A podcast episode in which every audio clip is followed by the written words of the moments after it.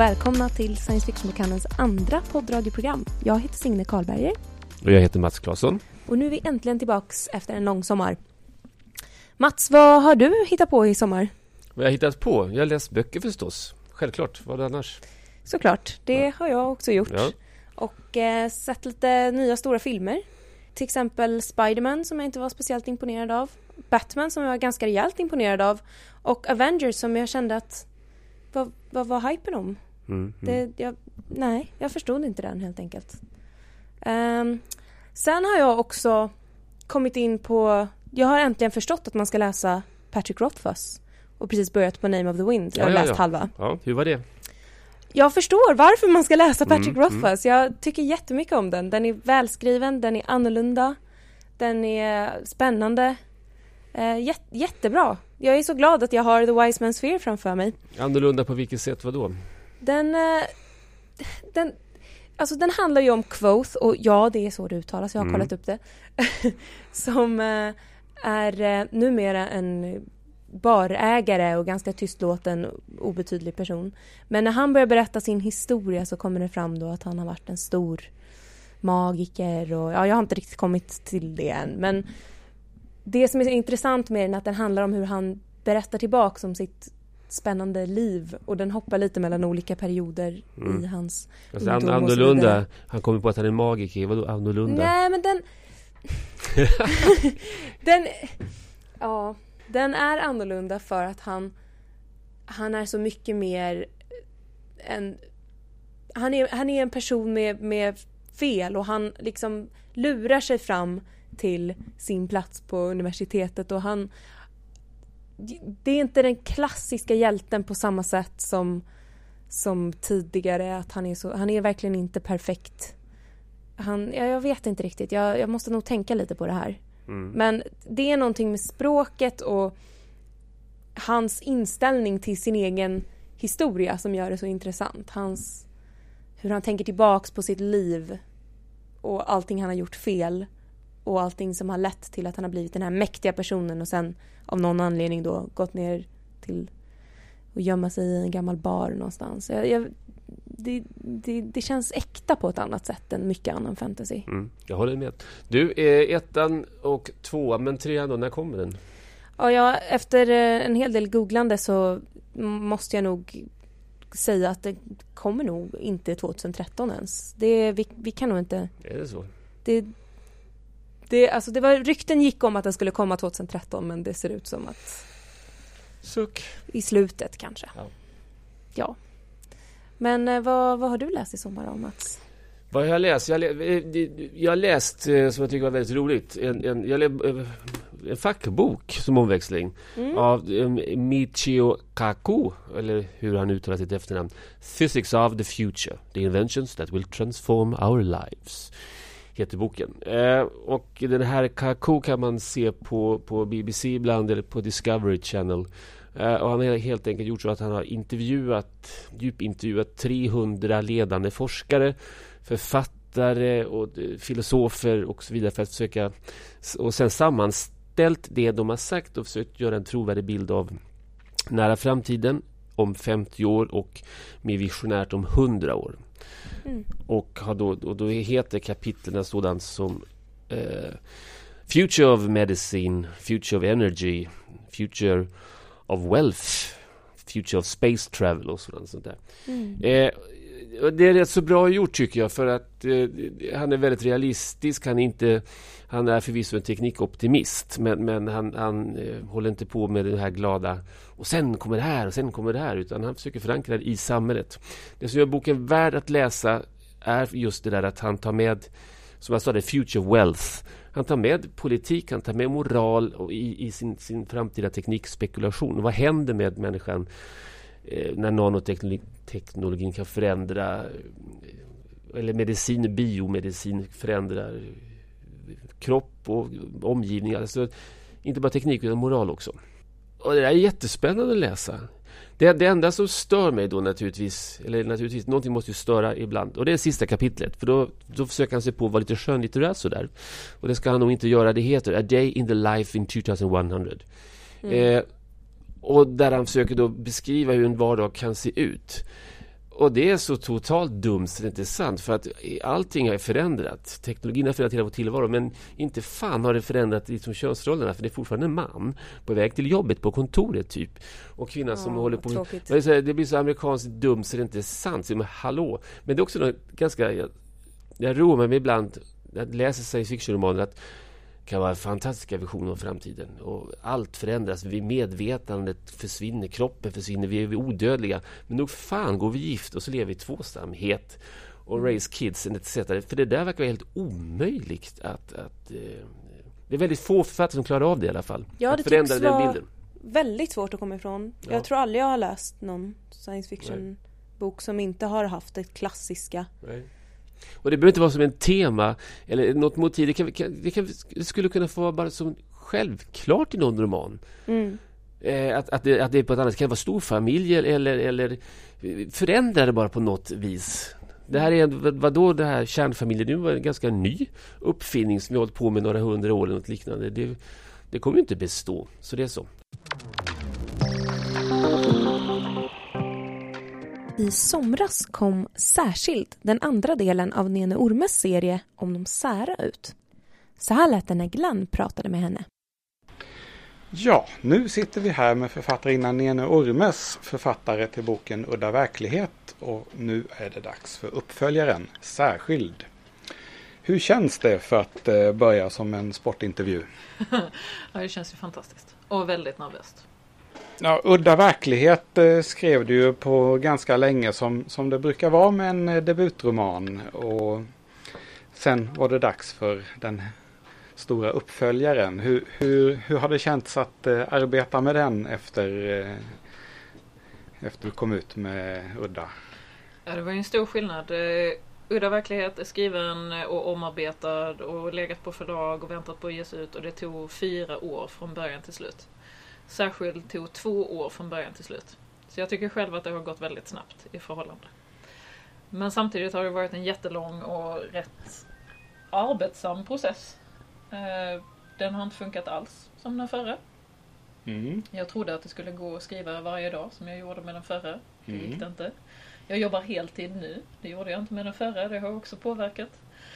Och sen ville inte mina karaktärer riktigt som jag trodde att de ville. Så de har bråkat med mig något väldigt. Och när vi väl kom överens så funkade det och sen blev boken färdig. Jag tror jag hade uppfattningar om var karaktärerna var på väg, vad de skulle känna och tycka. Mm. Som det egentligen inte fanns belägg för. Utan som jag hade gått och tänkt mig Mm. åt dem.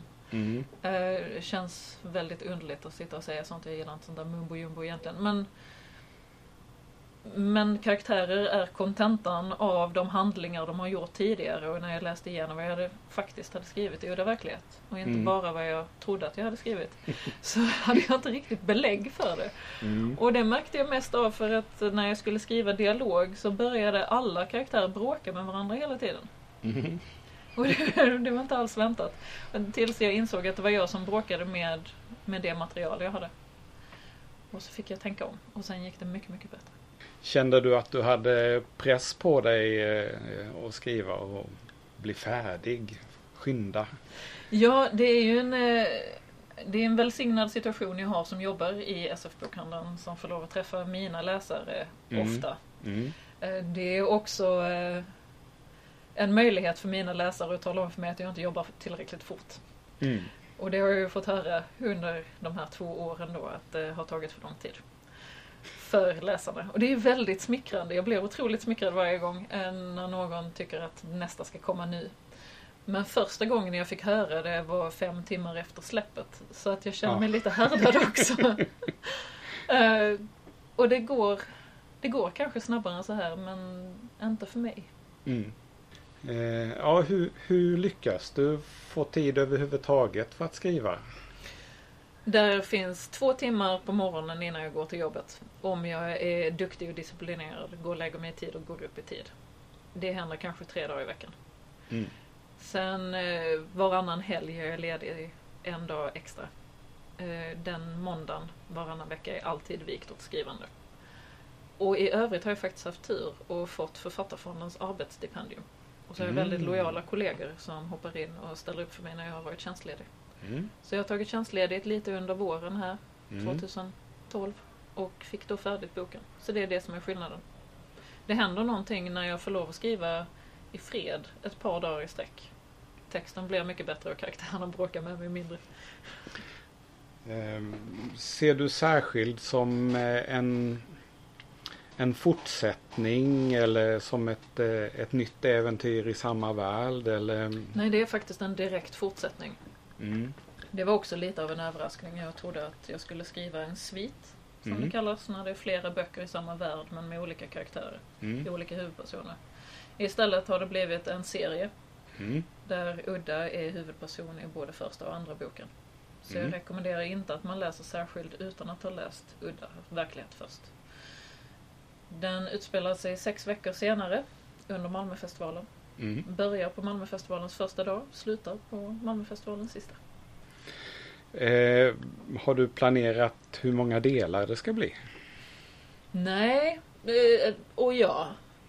Jag har väl tankar till eh, och planer och lösa stycken för i alla fall två böcker till. Mm. Eh, Det är möjligt att det blir fler. Det är möjligt att det inte blir alls. Mm. Eh, Jag tänkte att jag skulle försöka skriva något annat först Mhm. och se om jag kan. Mm. Om de lämnar mig i fred till att göra det. Nej, jag tänkte på att eh, man har köpt eh, option till eh, att göra film på Udda. Ah, ja, mitt skrytobjekt. Mm. Eh, ja, ja, där var jag också väldigt lyckligt lottad. Eh, det är ju bara en filmoption. Mm. Så det är inte en filmrättighet. Och skillnaden Mm. är att optionen köper de rättigheten att försöka utveckla det till film och försöka få igenom ett projekt. Eh, och det är, är vanligen en väldigt liten chans att det blir en film i slutändan. Men det är sant. I december sålde jag optionen på det verkligen. Jag såg just på, på nätet någonstans att eh, du pratade om att du hade två idéer för framtida projekt. Är det någonting du vågar prata om? Ja, en av dem är ju då tredje delen i Udda verklighet. Eller Udda-serien. Eh, och den andra är eh, en steampunk-bok som jag har jobbat med vid sidan av under hela tiden som jag har skrivit. De här senaste sex åren så har den legat som mitt eh, otrogenhetsprojekt. Det jag helst vill göra när det Mm. går dåligt med, eh, med Udda och de särar så sitter jag och tänker jag kan skriva på det andra istället. Och så är jag tvungen till att hålla mig. Mm. Eh, och det hoppas jag fortfarande på att jag ska få tid och möjlighet att göra. Mm. Jag gillar ju genren, jag tycker Ja. den är så väldigt fin. Mm. Och så vill jag skriva om Malmö under den tiden fast skriva det så som man gör i steampunk där saker får lov att vara större och eh, mer utvecklade. Men Malmö under slutet av 1800-talet var en otroligt spännande plats med Mm. kvinnorörelse och arbetarrörelse. Och det var en väldigt tät eh, trafik mellan Malmö och Köpenhamn och eh, sex postutlämningar per dag. De kunde i princip göra instant messages till varandra. Och det var modernt på ett sätt som vi inte tänker på. Mm. Och jag skulle vilja göra det ännu modernare fast lite mer. Malmö som om Tim Burton hade varit stadsarkitekt.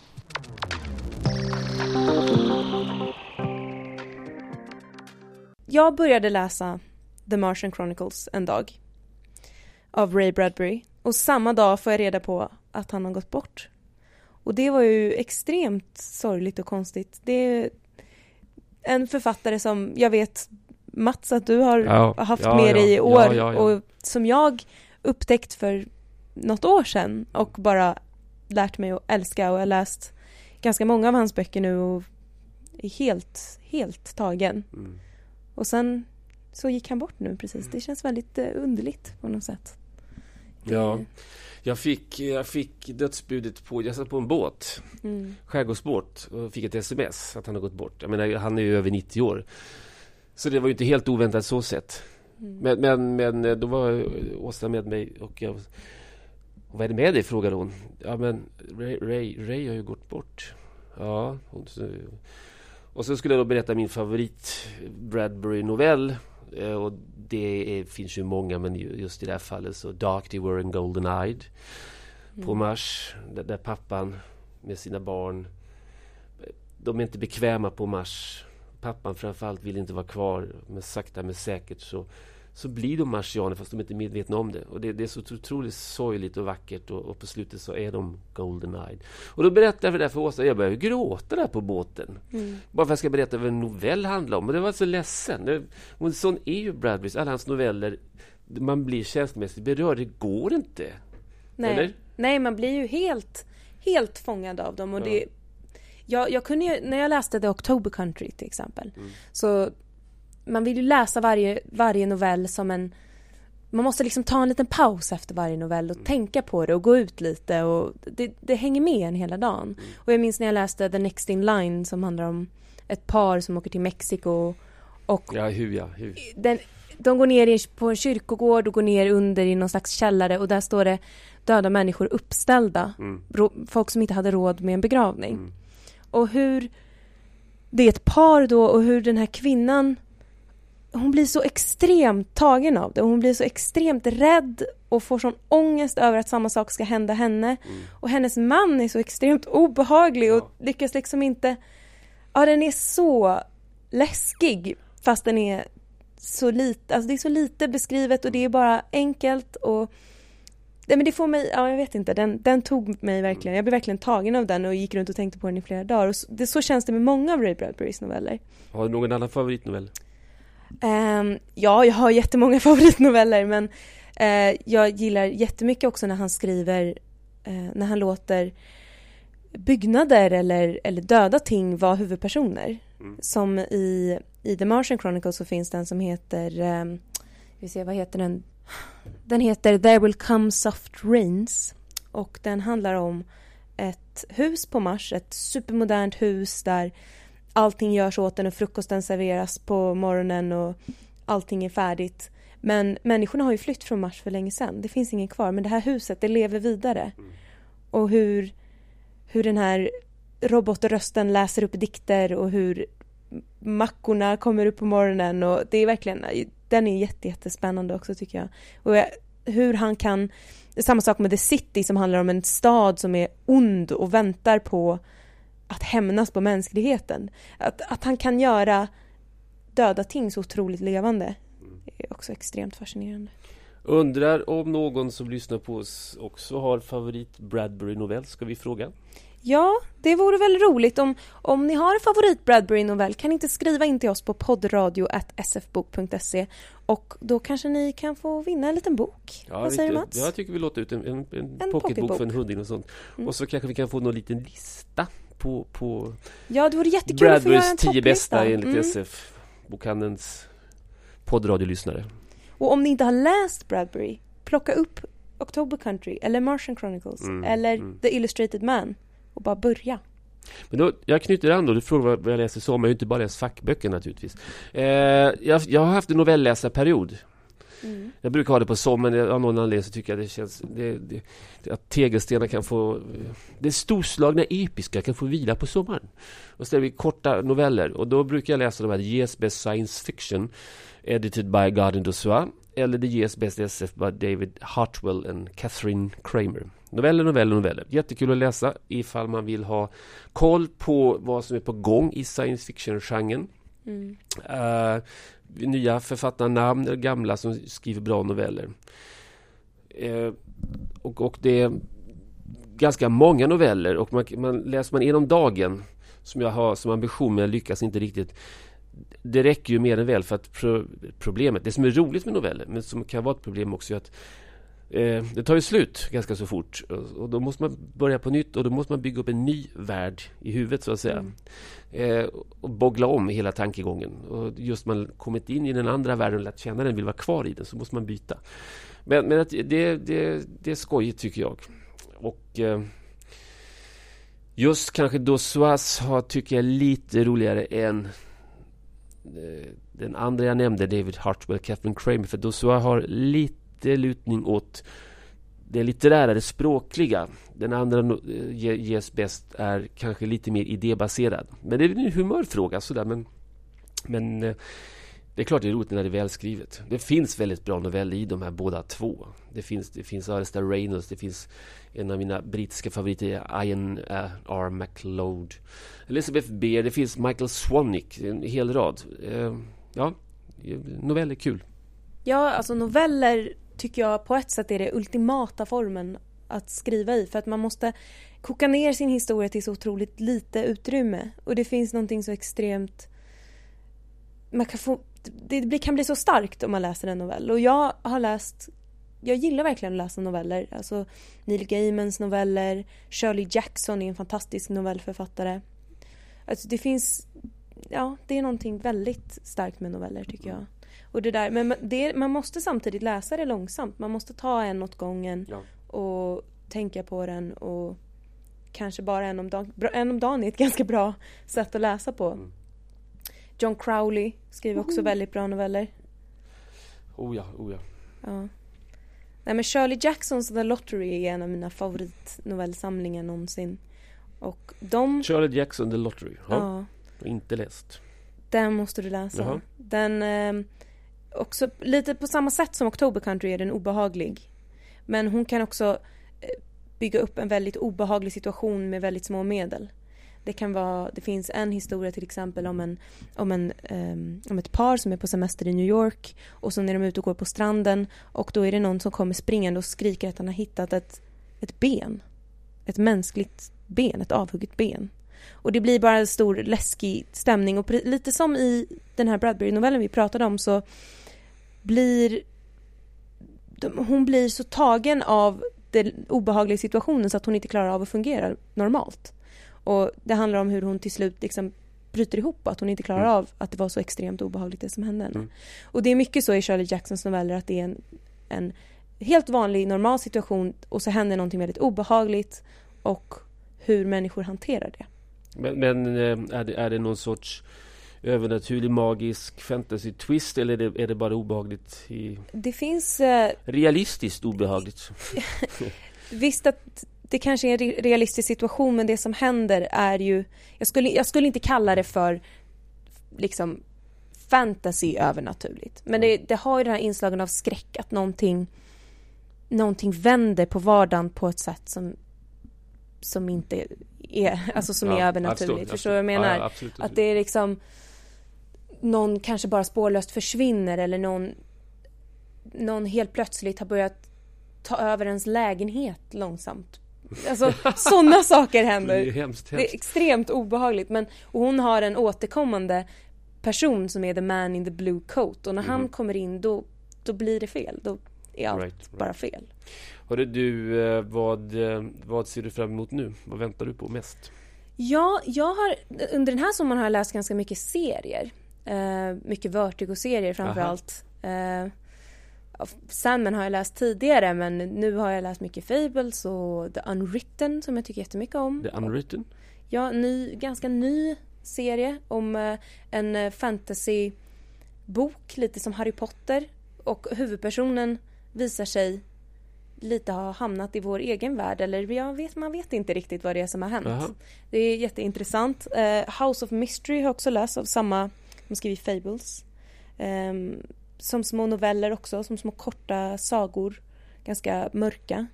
Men det stora som händer i serievärlden nu är att Neil Gaiman precis har gått ut med att han ska skriva en ny Sandman. Ah, ah, och det är ju helt galet för ja. oss som är Gaiman-freaks och för alla som gillar Sandman. Eh, det är tydligen så att eh, han ska skriva en historia som han kände aldrig blev berättad, som han nämner i första volymen. Eh, som utspelar sig innan vad jag har förstått. Så det är någon slags eh, nytt äventyr om Dream. Och eh, han som tecknade Promethea av Alan Moore ska teckna den. Ja. Så att det kommer nog bli väldigt bra. Det ser vi fram emot. Right. Ja, ja just, fast jag är lite tveksam. Vi har fått in Precis nu har nya Peter Hamilton-boken kommit. Mm. Den är så ny så att jag just nu inte ens kommer ihåg titeln. The eh, Great North Road va? Just det, The Great North Road. Som, som då till skillnad från hans övriga böcker, eller de flesta av hans övriga böcker utspelar sig i någorlunda nära framtid. Jag tror bara hundra år framåt i tiden. Eh, och ändå någonting åt thrillerdeckarhållet fast naturligtvis med science fiction i botten, självklart.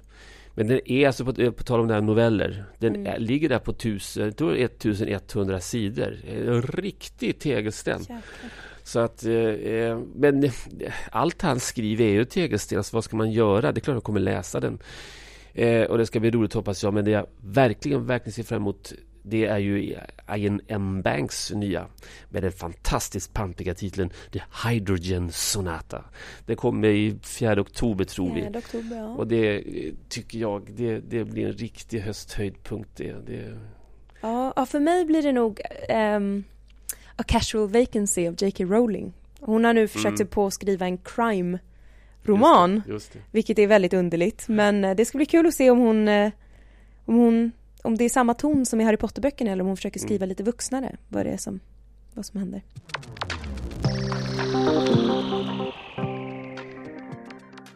Nördprofilen är några frågor som ger er svar på vilken typ av nördar vi som jobbar här faktiskt är. Den här gången är det spelnörden Samuels tur. Nördprofilen.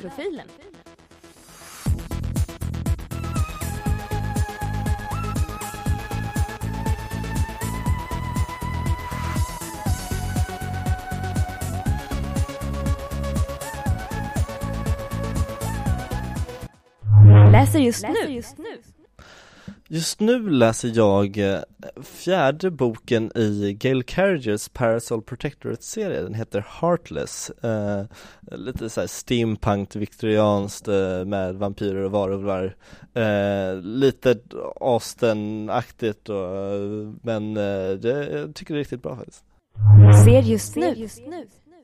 Se just nu, just nu ser jag eh, tredje säsongen av Sons of Anarchy och det blir bara bättre för varje avsnitt och jag vet inte varför jag sitter här och inte tittar på det. Ser mest fram emot. I vinter släpps eh, tredje utgåvan av ett rollspel som jag har spelat mycket och har nördat mig väldigt mycket på. Det heter Exalted. Eh, Man spelar superhjältar och halvgudar mer eller mindre. Eh, Och eh, jag ser fram emot Scott Lynchs tredje bok när den nu kommer. Eh, George R. R. Martins eh, sjätte när, du, när den kommer. Stör dig mest på. Jag stör mig ganska mycket på den inställningen många fortfarande har eh, gentemot eh, nördkulturen och eh, i vissa fall inom nördkulturen. Det är ganska mycket att eh, eh den ses som en ganska inskränkt kultur. Man måste ju kunna dela med, man måste kunna dela med sig och liksom man måste sprida, eh, sprida sånt där. Men det är många som tycker att det fortfarande är, ska vara lite exklusivt och du, man släpper inte in andra och inte så vä- välkomnande. Eh, det eh, stör jag mig lite på. Dessutom eh, stör jag mig på förlag som övergiver den fysiska bokmarknaden för att det- är väldigt trist. Något nördigt du vet allt om. Jag vet allt om rollspelet Exalted Ja, rollspel i allmänhet men främst det. Eh, Jag vet allt om kortspelet Magic the Gathering. Jag vet allt om eh, Games Workshops figurspel Warhammer. Första nördupplevelsen. Första nördupplevelsen, Första nödupplevelsen? jag har väldigt många nördupplevelser genom min barndom. Eh, vissa kommer jag bra ihåg, vissa kommer jag mindre bra ihåg. Men det har ju verkligen alltid varit där, svårt att säga vad som är det första. Det är när, när min storebror introducerade mig för figurspel eller levande rollspel eller böcker som mina föräldrar skaffade till mig. Eller när man var med förbi bokhandeln med, med familjen. Det eh, finns mycket att välja mellan. Högsta nörddröm. Högsta nörddröm, Ja, alltså rent, rent realistiskt synpunkt så vill jag säga att jag skulle vilja skapa någonting och få det utgivet. Vare sig det är ja, en bokserie, ett rollspel eller något sånt där. Men eh, alltså det vore ju schysst så här, magiska krafter och så.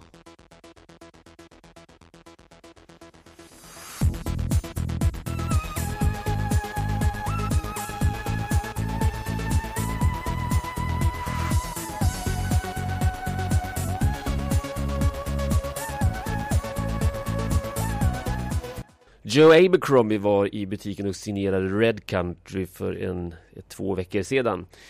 Och han blev så förtjust i Jessebokhandeln att han bestämde sig för att söka jobb här.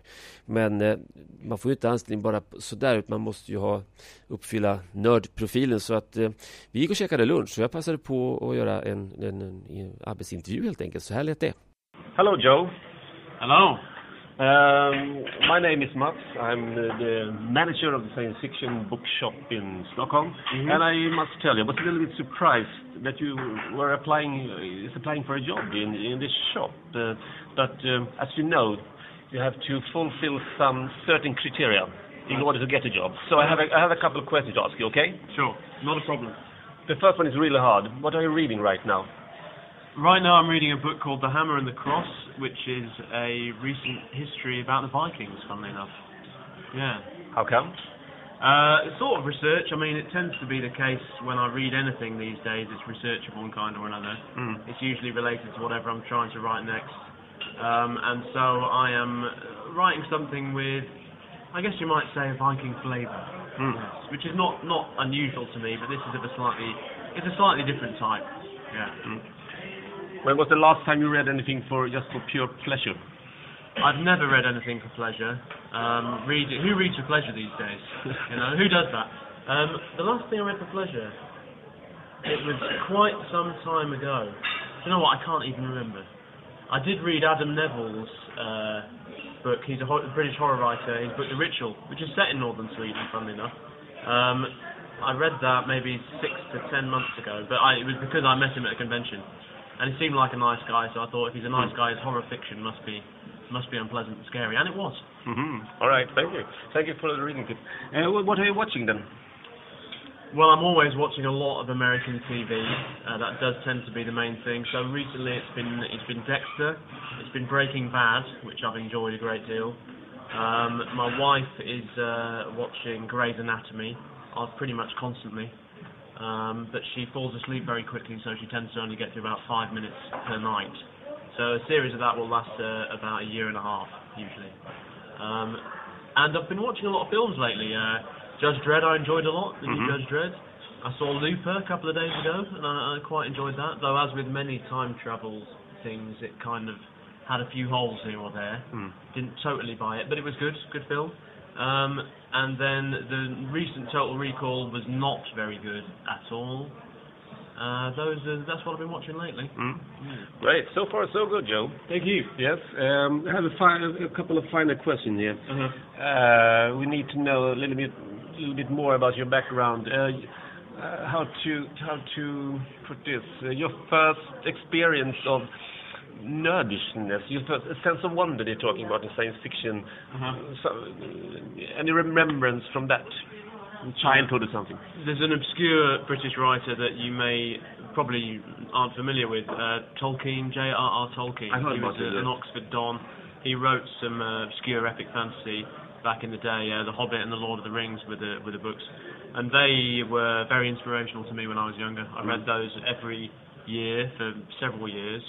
And then got very into role-playing games. I played pretty much all of them. Dungeons and Dragons, Traveller, RuneQuest, Judge Dredd, Warhammer, uh, the usual suspects in a pretty wide range. Uh, I'm familiar with, with dice of all shapes and sizes. Uh, very familiar. Have a large collection myself at home still, though they don't get used nearly as much as they used to, I must admit.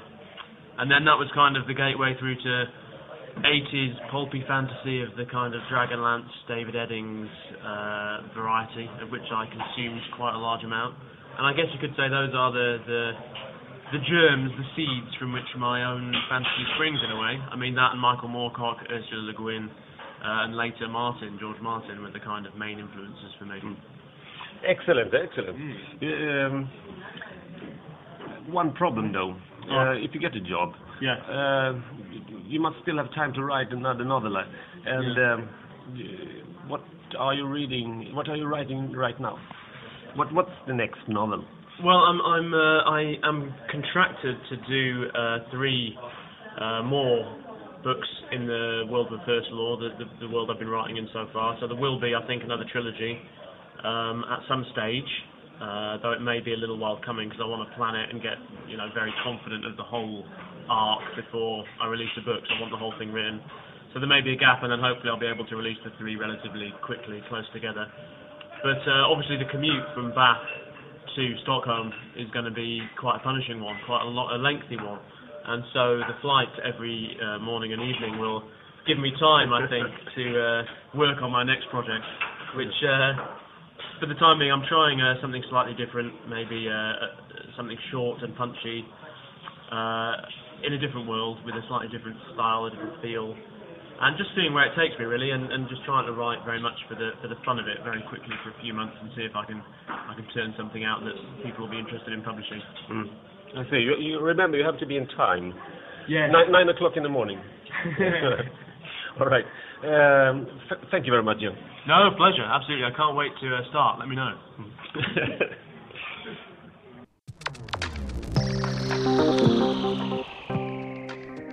Justin Cronins postapokalyptiska skräck science fiction The Passage var en av de största böckerna 2010 och nu har vi äntligen fått in fortsättningen The Twelve.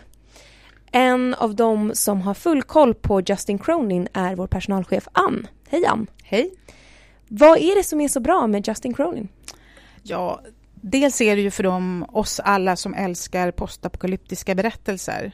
Eh, den är extremt spännande, den är extremt välskriven och man kan säga att det är en korsning av eh, Cormac McCarthys The Road, fantastiska The Road och eh, Stephen Kings The Stand. Hur känns det då att The Twelve har kommit ut? Det är jättekul. Den, alla har väntat länge, för som sagt var första delen, The Passage, kom 2010 på sommaren där.